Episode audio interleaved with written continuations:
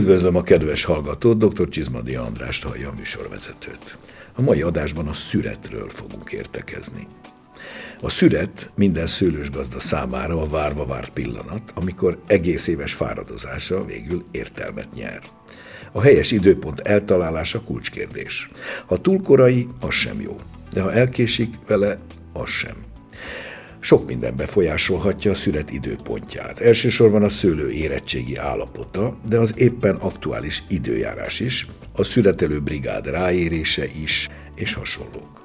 Régen a gyakorlott gazda kóstolása el tudta dönteni, mikor születeljen. No meg figyelte a darazsakat is. Ez persze ma is működhet, és működik is talán még sokaknál, de a precízebbeket már labor eredmények is segítik a helyes időpont eldöntéséhez.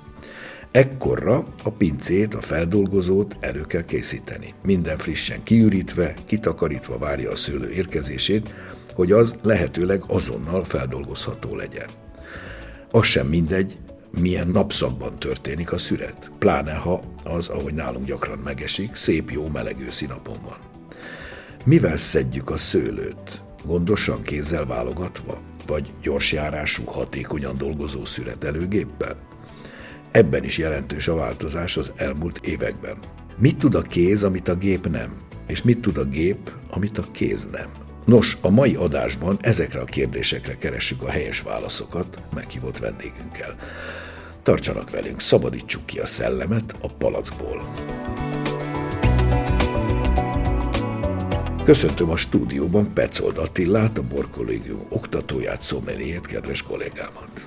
Szeretettel köszöntöm a kedves hallgatókat.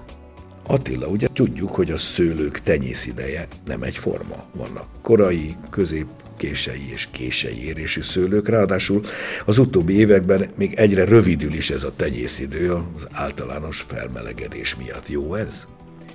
Valóban az egy egyre bonyolultabb kérdés, mert amíg jobban széthúztak ezek a vegetációs periódusok, addig egy olyan borászat, aki több szőlőfajtával dolgozott, az egy kicsit könnyebben tudta tervezni a szüretet. Akkor ezek összecsúsznak, akkor, akkor nagyon komoly kapacitás problémákkal ö, szembesül a szerencsétlen borász, de valójában azért ezek szerencsére lekövethetők, mert nem egyik évről a másikra játszódnak le. Hanem fokozatosan.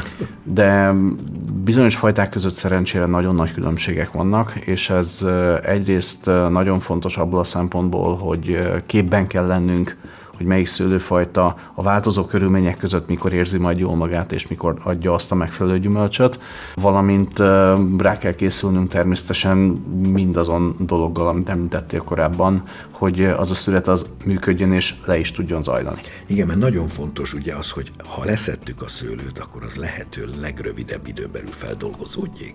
Tehát ne kelljen ott átsorogni a konténerben naphosszat, ne Isten másnapig, miközben minden, ami létezik, megtámadhatja darazsak, bogarak, kártevők, egyebek. Természetesen pláne, hogyha gépi születről beszélünk, ahol nem egész bogyókat fogunk zsákmányolni, hanem már a cefre érkezik be. Itt Legalább percekről van szó, tehát van, vannak olyan borászatok, ahol 7 kötőjel 10 perc alatt ez beér a borászatba, pontosan azért, Sietnek hogy a, vele hogy aromoveszteség ne történjen, ráadásul ugye némi száraz éggel azért próbáljuk hűteni, csökkenteni azokat a romlási folyamatokat, amik ugye elvennék a, az örömet később. Igen. Ugye beszélünk mindig arról, hogy egy adott szőlőből, és ez igaz is, többféle stílusú bort lehet készíteni. Ettől is függ, hogy mikor születeljünk hozzá. Valamit egy kicsit korábban, valamit egy kicsit későbben. Beszéljünk ezekről a dolgokról. Technológiai érettség, biológiai érettség, hogy néz ki ez? A maga biológiai érettség az minden szőlőnövény életében egyetlen pont, tulajdonképpen egyetlen nap, amikor a növény nagykorúnak nyilvánítja a csemetét, tehát magát a bogyót, és megszünteti az apanást, tehát onnantól kezdve a kocsányon keresztül nincs beáramlás, nincs, nincs táplálás a növény felől. Ez egyetlen állapota a szőlőnek, amikor valójában egyébként jó minőségű szárazborkészítésre általában alkalmas. Ha viszont azt szeretnénk, hogy egy picikét resebb, savasabb, fiatalosabb legyen, akkor előfordulhat, hogy egy picikét hamarabb szedjük le. Mennyi ez a picikét? Körülbelül? Ez egy hét tíz egy nap hét, körülbelül. Nap is lehet, így van. Ha viszont azt szeretnénk, hogy vaskosabb, robosztusabb legyen, vagy esetleg maradék cukortartalommal rendelkező bort készítsünk, Akár. akkor hosszabb, rövidebb ideig, de kint hagyhatjuk a tőkén. És hogyha sem a, a ladákon, sem a, láb, a szárnyakon érkező seregélyek nem pucolják el a termést az orrunk elől, akkor lehetőségünk van arra, hogy nagyon komoly beltartalmú alapanyagot szüreteljünk, hiszen a párolgás azért teszi a dolgát, és bizonyos mennyiségű víz eltávozik a Tehát bogyóból. új anyag már nem érkezik be, viszont a meglévőből távozik, csökken a vízmennyiség. Ezáltal koncentrálódik a bogyó belseje. egyfajta töppedés, ugye? Utó. Ezt hívjuk késői születnek végül is. Az előzőt pedig az a bizonyos előbb szület, az pedig a technológiai érettség, attól függ mire. Mi az a két dolog, amire szoktuk? Az egyik ugye a pesgő, a másik meg esetleg a frissesség, lehet rozénak, vagy egyáltalán könnyedebb. Bármilyen könnyű reduktív bor, ahol azt szeretnénk, hogy közvetlen feldolgozásra, közvetlen fogyasztásra készüljön, ott általában a fiatalosságot és a, a friss gyümölcsaromátokat igyekszünk megőrizni. Sőt, újabban egyre többen alkalmazzák azt, hogy több lépcsőben születelik ugyanazt a szőlőt. Egy részét leszedik úgymond technológiai érettségben, tehát egy kicsit előbb, pont a frissesség miatt, egy részét meg ugye rajta hagyják, hogy teljes teljesen érjen be és majd utóbb a kettőt házasítják. Ez Sőt, akár nagy Sauvignon Blancoknál néha háromszor is megteszik. Mert hogyha még egy icipicit túlérettségben is kint hagysz, ha. akkor olyan gazdag íz és aroma világa lesz. A friss, a jól érett és a kicsit túlérett íz. Így van, és megőrzöd a savakat, ami uh-huh. nagyon-nagyon fontos, hiszen minél tovább van kint a tőkén, azok annál jobban csökkenni fognak. Hogyan állapították meg egykor régen nagyapáink, dédapáink a születidőpontját, és hogy történik ez ma leginkább? Voltak bizonyos hagyományok, de hát mondjuk úgy, hogy ez a tágabb értelmezése volt a, a szüretnek. A legegyszerűbb az volt, hogy kiment a gazda, elkezdte enni a bogyót, és köpködte a tenyerébe a magot, és a mag színéből egyértelműen meg lehetett, és meg lehet mai napig állapítani az érettséget, ugyanis a magnak az oldalán, amíg zöld csíkok vannak, vagy maga a mag zöld, addig ugye a teljes érettséget nem ért el. Még nem biológiailag érett. Így van, a biológiai érettség pillanatában a mag felvesz egy ilyen kávébarna árnyalatot, és minél későbbi szüretben szedjük le, ez a szín annál sötétebb, és a végén tulajdonképpen a mag megfeketedik. A teljes kávétól a feketéig. Így van. Na most a gazda innentől azt is tudta, hogy mi a cél, tehát ő lehet, hogy megvárta, amíg kellően sötét lesz a mag, és csak akkor uh-huh. kezdte a szüretet.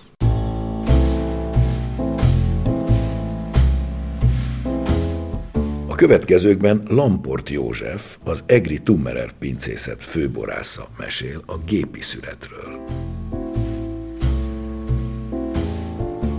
Nekünk a gépi születelés vonatkozásában már elég nagy tapasztalatunk van, mert 2005 óta használunk születelőkombányt, saját születelőkombányt, és nagyon jó tapasztalatokkal rendelkezünk. Ugyan a teljesség kedvéért azt tudni kell, hogy nekünk a szőlőtermesztési felületünk az 80%-ban kék szőlő és 20%-ban fehér. Ugye nem tudna az ember egyszerre egy időben akkora kapacitású szőlő felületet leszüretelni, hogyha kézi szürettel akarná ezt megvalósítani. Rendkívül rugalmasan és jól időzítve tudunk mondjuk szüretelő kombájnnal szüretelni. Ez mit jelent, De, hogy rugalmasan és jól időzítve? Ez, ez azt jelenti, hogy ha, ha belegondolunk, hogy persze mindig szítjuk az időjárás előrejelzéseket, de azért azt lehet mondani, hogy, hogy, hogy ezek a különböző időjárás előrejelzések azért egy előttünk álló három-öt napot fölvázolnak, és hogyha még nem is teljes pontossággal, de azért az embernek képe van arról, hogy körülbelül milyen etapban, milyen időszakban vagyunk, és hát ugye, mivel a szőlőt megfelelő időben akarjuk leszüretelni, ugye ezeket próbaszüretekkel, próbaszüreti analízisekkel vizsgáljuk, dinamikai vizsgálatokat végzünk folyamatosan különböző ültetvényeken, a különböző szőlőfajtákon, és próbáljuk az ideális időpontban leszüretelni őket.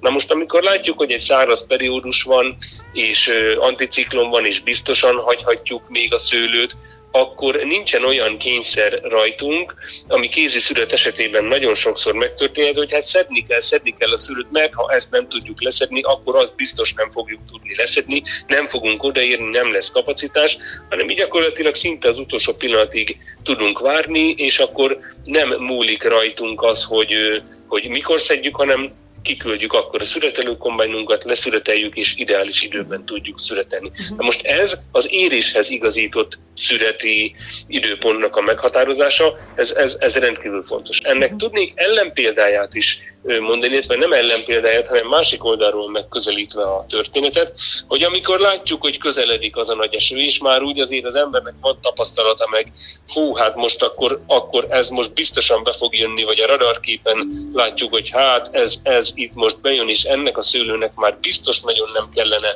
hogy ezt az esőt megkapja. Volt ilyen például 2015-ös évben, akkor, akkor meg nagyon nagy mennyiséget le tud az ember előtte szüretelni, és mondjuk úgy, hogy, hogy meg tudja óvni egy, egy, egy nem kívánatos nagy mennyiségű csapadéktól magát a termést, ami megint egy óriási minőségi ö, tényező tud lenni.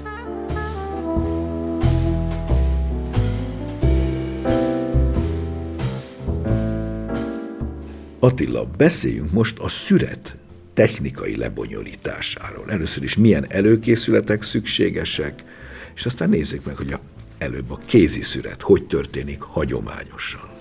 Maga szüret nagyon komoly előkészítési munkákat igényel, már az érést is tudjuk befolyásolni azokkal a zöld munkákkal, amik például a levelek eltávolítása, a fürtválogatás, rengeteg olyan apró momentum, ami egyébként egy-egy napos munkát jelent rengeteg embernek egy területen, de biztosítja azt, hogy a legvégén a megfelelő beltartalmú szőlőt tudjuk születelni. Igen, a kedves hallgató kedvére ez a levelezés, levélválogatás, ez pontosan azt a célt szolgálja, ugye, hogy a fürtök kellően a napra kerüljenek, ne legyen legyenek eltakaró levelek, amik esetleg árnyékolnak. Ha és amennyiben szükséges, de amióta ennyire hőterhelős van, időszakaink vannak, van, ahol inkább árnyékolni igyekszünk. Igen, mostanában van olyan, annyira tűz a nap. Régen mindig azért szedték le, hogy kitegyük a napra a fűtőt szépen. Most meg inkább próbáljuk árnyékba rakni, ha túl nagy a meleg. Milyen előkészületek vannak a pincében? Hát ez is helyet kell csinálni nyilván el kell adni az előző évi bort,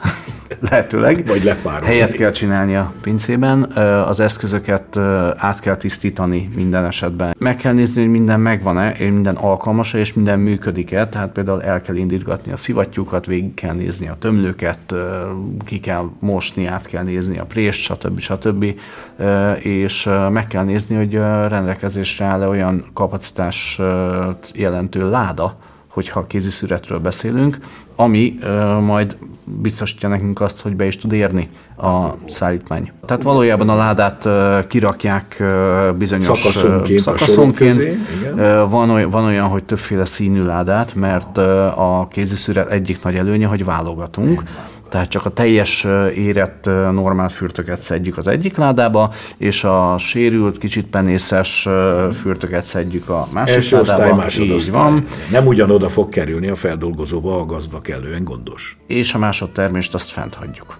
Bizony. Ami Egyrészt az jó lesz a madaraknak, madarak kettő, valójában is az... Van jussuk. Igen, de az olyan éretlen szemeket tartalmaz, hogy azt semmiképpen nem szabad beleszedni. Így van. Na ez az, amit a gép nem tud, azt hiszem, legalábbis ma még nem. Jó, megjönnek a szüreterőbrigád. Hogyan történik maga a szüret? Válogat, ugye ezek szerint válogat. Ért hozzá legalábbis, tudja, hogy mit hova kell tenni, melyik ládába, mi az első osztályú, mi a másodosztályú. És fel tud menni olyan helyekre, ahova a gép nem tud oda Meredekek jutni, például. mert ezek a gépek igen magasak és borulékonyak. Innentől kezdve Mózer csak sík, így van, csak sík vagy, vagy nagyon, Nagyon kis emelkedésű területeken használható. Minden más területen csak és kizárólag a, a kézi szüret az, ami szóba jöhet. És a kézi szüretben még az is megtehető, hogy egyes fürtrészeket külön vesz. Tehát levágja például az alsó véget vagy a felső részt. Nem egyforma, sokszor egy adott fürtön belül sem egyforma a bogyók érése. Így van, bár ezt gyakran már válogató asztalon Ezt lehet, végzik. De van, aki már a, a, a Olyan születkor, előf- a Olyan előfordul, hogy a szüret előtt például olyan ö, fajtáknál, mint a Zweigelt, ahol nagyon hosszú a fürt, gyakorlatilag a válogatást úgy végezzük, hogy a fürt egy részét eltávolítjuk, és ezáltal a biológiai energia a fürt többi részére koncentrálódik, és így a beltartalom az Ott viszont szebb lesz. tökéletes lesz. Úgy van. Na hát, ha már említettük, akkor nézzük meg a gépi szüretet. Ugye ez az újkor csodája, hogy szüretelőgép. Nyilván praktikus, mert óriási munkaerőt vált ki. Egy darab jó technikus ember vezeti, és a gép óriási mennyiséget tud szüretelni egy nap alatt. Illetve a gép nem fárad el. Tehát és amíg gázolaj van benne, és van egy ember, aki vezeti, az éjjel-nappal tud dolgozni. De mi lehet a hátránya? Főleg a, itt is azért azt hiszem, hogy minőségi változás van mondjuk 10-15 évvel ezelőtti gépi születek, meg mondjuk a legújabb, modernebb gépek, mert itt is fejlődnek azért. Természetesen.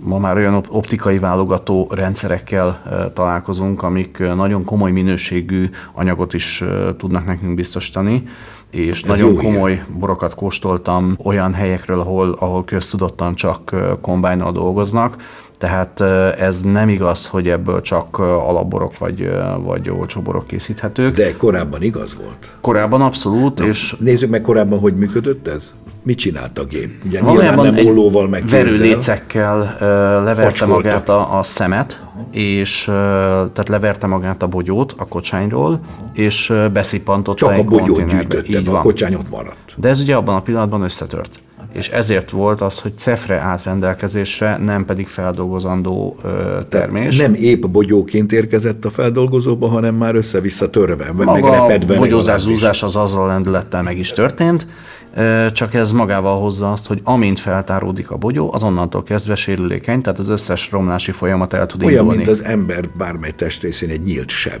ugye? Meg, megtörik egy vágás, vagy valami. Csúnyábbat mondok, a cukrot mindenki szereti és mivel ez egy cukros lé, ez nem csak a darazsakat vonza, hanem az ecetsabb baktériumokat, teljesebb baktériumokat. És mindenkinek kiesik, úgyhogy ha ez kicsit hagyjuk így állni, akkor tönkre is megy. Most ehhez képest a legújabb korban sokat finomodtak ezek szerint a gépek. Különböző optikai módszerek vannak, amik már önmagában, mielőtt a konténerbe kerülne, biztosítja, hogy bizonyos részek ne kerüljenek bele tehát válogatni tud. Válogatni tud, mivel gyorsabban is dolgozik, és hűthetőek a tartályai, tehát gyakorlatilag meg tudja oldani azt, hogy lecsökkentse a romlási folyamatokat. Tehát még eleve a... hűtött tartályba teszi, van. ez óriási. Ezzel gyakorlatilag azt tudja megakadályozni, hogy a romlási folyamatok azelőtt elinduljanak, mielőtt beérnénk a borászatba. Hát úgyis ez a jövő, mert egyre kevesebben vannak azok, akik hajlandók és képesek kézzel születelni. Sajnos ezt látjuk és tapasztaljuk. Ez egy nagyon kemény kérdés, mert egyrészt a, a munka képes emberek és a munka kedvel rendelkező emberek is sajnos fogynak Sajnos a motiváció fenntartása nem, nem egyszerű. Nem szívesen halljuk, de hát ezért lesz jó a gép előbb-utóbb, minél finomabban lesz képes szüretelni. A következő bejátszóban Bacsó András Tokai borász mesél a kézi szüretről és a válogatásról, persze főként az asszú szüretről is.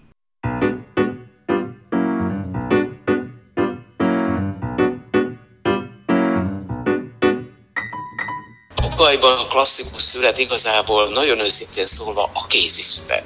Akár több alkalommal is végigmenjünk az ültetvényeken, hiszen egész más szőlőminőséget születelünk, amikor szárazbort készítünk, és egész más szőlőminőséget születelünk, válogatunk, amikor nemes édesborhoz, nemes szőlőszemeket szemenként válogatunk ki, amiből készül Tokaj fantasztikus aranyló bora, az aszkor. A kéziszüretnek két változata van.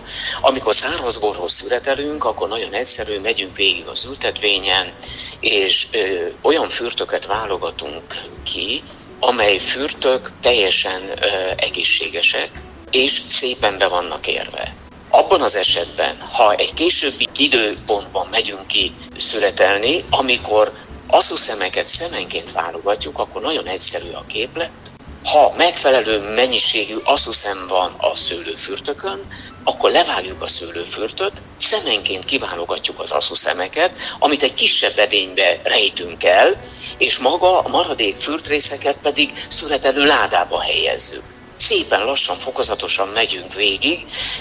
Ezen kéziszület lehetővé teszi azt, hogy Tokajban több alkalommal megyünk, menjünk végig az ültetvényen, és mindig azt a szőlőminőséget szüreteljük le, amelyre éppen szükség van, hogy kiváló és fantasztikus minőségű bort tudjunk készíteni. Egyrészt sok időt igényel, és sok szüretelőt. Uh-huh. Főleg amikor asszuszemet szüretelünk, akkor ö, sok dolgos ö, asszonykézre van szükség, illetve olyan szüretelő kezekre, akik valamilyen formában itt nőttek föl, ismerik magát a szőlő minőséget, és tudják azt, hogy mi az asszuszem. Ezért Tokajban ez egy külön gond néhány esetben, hogy a megfelelő szüretelő gárdát össze tudja az ember szedni. Nagyon örülünk, ha egyetemisták jönnek, hiszen fiatalok és el vannak, hihetetlen lendület van bennük, csak amikor elindulunk a születtel, és az a kérdés, hogy de András, melyik akkor itt az asszuszem? Akkor egy picit az ember odaszalad, és megpróbálja nagyon jól megmagyarázni, hogy ez és ez és ez a, a, az asszuszem kritériuma, és így és így kell születelni. Na és milyen az asszuszem? Mi az asszuszem kritériuma? Hogy néz ki egy igazán jó asszuszem, amit már leszedhetünk? Az hihetetlen módon már egy kicsit meg van ráncosodva, be van többedve, barnás, aranysárgás színezete van a asszuszemeken, egy nagyon szép ilyen nemes penész gyep látszódik, ilyen acélos kékség jelenik meg szinte a, a megbarnult, megaszodott szőlőszemen, mint egy mazsolaszem, csak ne, nem egyszerű többedés van, mint a mazsolán, hanem itt nagyon szép penészgyepek is vannak rajta. Uh-huh. Meg nem annyira ember... száraz, gondolom nem olyan száraz.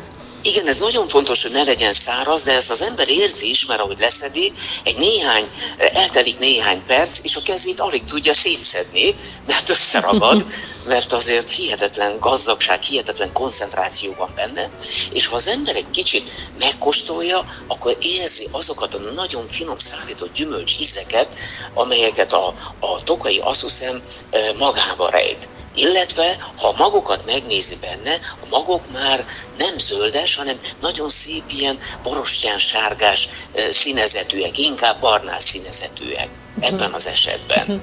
Értem. Tehát emiatt Tokahegy alján egy nagyon speciális kéziszüret van, amely speciális kéziszüret, megmondom őszintén, jelen pillanatban nem nagyon váltható ki mással, mint értelmes, hozzáértő kezek révén való szüreteléssel. Mm.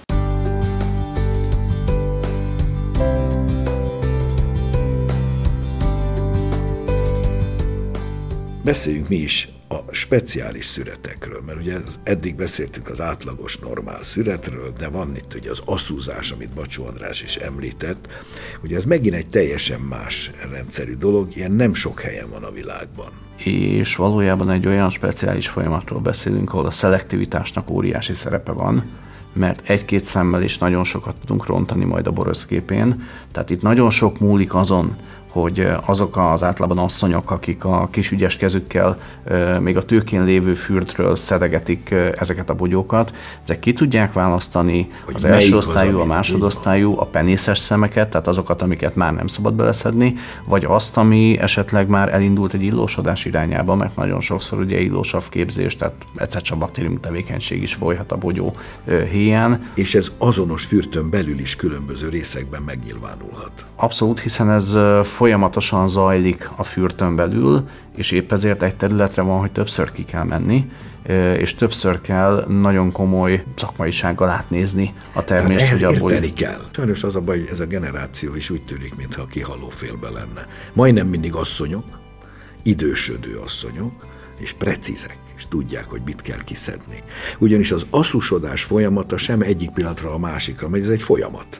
Ráadásul a folyamatnak sosem egyértelmű a végeredménye, mert ezt is befolyásolja az időjárás. Tehát, hogyha menet közben ködös idő vagy esős idő jön be, akkor ugye teljesen megváltozik ez a folyamat, és onnantól kezdve teljesen máshogy kell ugyanazokat a fürtöket forgatni és válogatni és szedegetni. Hogyan születelnek jégborhoz? Ennek megvannak a szabályai. Nagyon komoly szabályrendszere van. Eleve, mivel egy védett kategóriáról beszélünk, ha valaki jégbort szeretne születelni, akkor a Meteorológiai Intézet kitelepül hozzá, szondákat telepítenek a területre, és minden országnak saját szabályozása van. De nagyjából hasonlók ezek a Hát körülbelül igen. A kanadait mesélték annó, hogy egy héten keresztül a szüretet megelőzően mínusz 10 alatt kell, hogy legyen az átlag hőmérséklet, és a szüret alatt sem érheti el a mínusz 7 fokot maga a bogyó, tehát még a présbe is tesznek szondát, mivel ugye ott megnyomjuk a, az egészet, és gyakorlatilag felmelegszik, nem szabad elérnie, ehhez nagyon-nagyon hidegben kell elkezdeni magát a szüretet. Tehát magyarul jégé fagyott fürtöket kell leszüretelni, fagyott állapotban, ez a lényeg. Így van, hiszen a kriokoncentráció az csak akkor működik, hogyha ez, ez megtörténik. De akkor a vízenyős anyagok a bogyón belül jégé fagynak, jégkristályokká, igaz? A víz egy része kifagy, és ezáltal koncentrálódik, mert a, a jég az ilyen nagy tüskés kristályokban tulajdonképpen kijön a bogyóból, a bogyó úgy néz ki, mintha zúzmarássá válna, pedig az a benne lévő víz, azt a szél szépen leveri, és amit mi onnantól leszedünk, az egy sokkal koncentráltabb beltartalmú anyag lesz. És nagyon kevés lé jön ki belőle, ugye nyilvánvalóan, Így van. tehát ezért is nagyon drága a jégbor, mert nem túl szapora. Tőként többesztés, például Itáliában, hogy elnyisszantják a kocsányt, de kint hagyják olyan is előfordulhat, hogy a veszőt fölötte hogy a veszőt választják le, Igen. és az egészet kint hagyják a kordonon. Ezt hát modern viszonyok között DMR technológiának nevezik, és tőlünk délre nagyon sok országban használják. A végeredmény az, hogy elindul egy töppedési folyamat is. Hiszen de beáramlás közben, nem lehet, mert elvágtuk. Így ugye? van, de közben bizonyos érési folyamatok tovább tudnak menni, és kékszőlőknél el tudjuk érni azt, hogy ha a teljes érés állapotában vagy előtte egy picivel elvágtuk a veszőt, akkor nagyon komoly túlérettségi állapotig kint tudjuk hagyni úgy, hogy nem csak a cukor koncentrálódik, de érik benne a tannin. Tehát a és tannin fenolosan érik. Igazi csokoládés karakterű, gyönyörű, vastag vörösborok készülhetnek ezzel Igen. a technológiával. A szalmabor szürete Ugye a szalmabornál normál állapotban szüretelünk biológiai érett szőlőt. Csak, csak nem dolgozzuk rögtön fel, hanem, hanem az egész fürtöket vagy szalmára, vagy padlásra e, helyezzük. Spanyolországban pedig gyakorlatilag egy ilyen betegszerű anyagra a szőlőtábla mellé kiteszik, és uh, hagyják, hogy a, a meleg, vagy esetenként a napsugárzás, attól függ, hogy uh, hogy néz ki, betöppessze a szőlőt, körülbelül a 60% a víznek el tud párologni, tehát egy nagyon-nagyon-nagyon erősen betöppet, szinte száraz bogyót fogunk majd... Nagy cukorkoncentráció ismét? Így van, csak elemi prések kellenek hozzá, hogy ezt képviseljék, mert amíg egy magyar borászati prés mondjuk én 0,8 max 1 bárral működik egy jó minőségbor érdekében, Igen. ezeket 6 kötőjel 8 bárral kell megküldeni. Mert nem jön neki. Egyáltalán így Igen, van. Legyen. Itáliában is nagy, nagy lásd Amarone, ugye, Valpolicella, ott is így készül. Szárító helységekben rakják, egyenletes hőmérséklet, páratartalom mellett egy-két-három hónapig is ott hagyják és aztán valamikor a télen vagy a télúton dolgozzák fel. Persze így nagy testű bort meg lehet csinálni, de ez mennyivel szebb, ha ez a tőkén megtörténik. Így van. Megköszönöm Petzold Attilának ismét a szíves közreműködését. Én köszönöm, hogy itt lehettem, szép napot kívánok! És most hallgassuk meg, mi újság a borok világában. A híreket Novák Dóra szemlézi.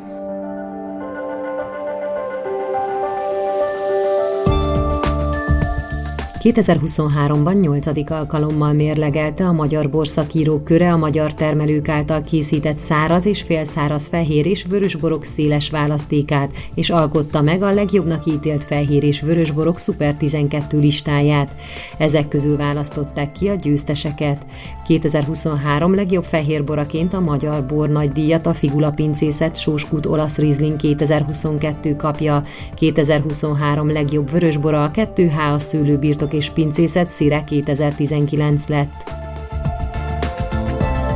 2024. januárjától ismét lehetősége nyílik a szőlős gazdáknak a támogatási kérelmek benyújtására a szőlőszerkezet átalakítási támogatás keretében.